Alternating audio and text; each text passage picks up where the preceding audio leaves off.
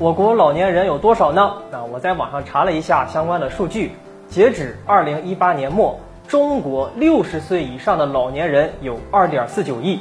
占总人口的百分之十七点九。而等到二零三五年左右啊，这个六十岁以上的老年人口呢，将接近五亿人，将占人口总数的百分之三十五左右。老龄化已经渐渐成为我国面临的大难题了。那么，中国式的养老在未来会迎来什么样的挑战呢？孝一直是我国最基本的德行之一，养儿防老和养儿送终，那这是孝文化的核心啊。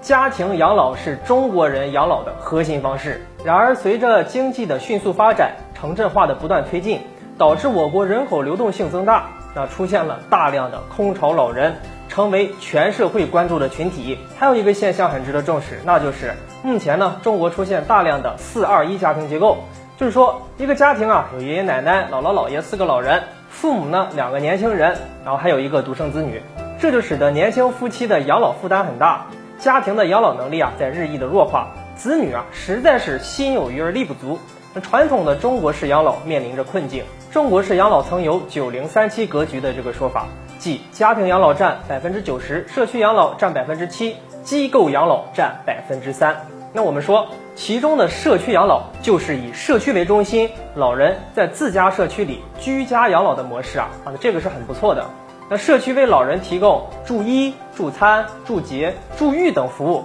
这种顺应中国人文化和习惯的养老不离家模式呢，比起住在养老院啊，更容易让大伙儿接受。但实际上，社区养老在我国尚是星星之火呀，大多数社区与家庭是脱节的，那存在着服务简单化、缺乏专业性、系统性和针对性等等的问题，难以满足这个老年人的医养需求。由于大家的思想意识和经济条件的限制啊。目前机构养老的比例还达不到百分之三，因此有专家提出，中国目前的养老格局实际应该是九八零二，即家庭养老占百分之九十八，社区养老占不足百分之一啊，那机构养老占百分之二。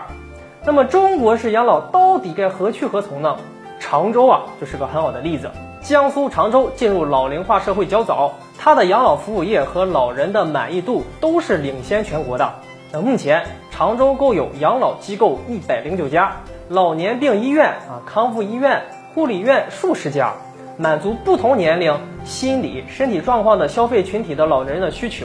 那全市家庭医生签约服务已经覆盖四十八万六十五岁以上的老年人了。常州市啊还明确提出，按照人均用地不少于零点四平方米的标准，逐级设置养老服务设施。啊，新建住宅小区按每百户二十至三十平米。配套建设社区居家养老服务用房，在运营上，各社区以由专业养老服务机构托管的方式，呃，全面打通为居家养老服务的通道，实现老有所养、老有所乐、老有所为。中国的养老服务业正处于一个探索的阶段，居家养老服务啊是重点和难点。那常州得来的这个经验啊，为未来中国式养老提供了借鉴。目前，随着养老机构设立许可的取消，那全面开放。养老机构越来越的规范化和标准化了，那可以预见，随着以居家为基础、社区为依托、机构为补充这种医养结合的健康养老服务体系的完善，那可以让中国式养老能够最大程度的延续下去。好了，本期的话题就和大家聊到这里，我们下期节目再见。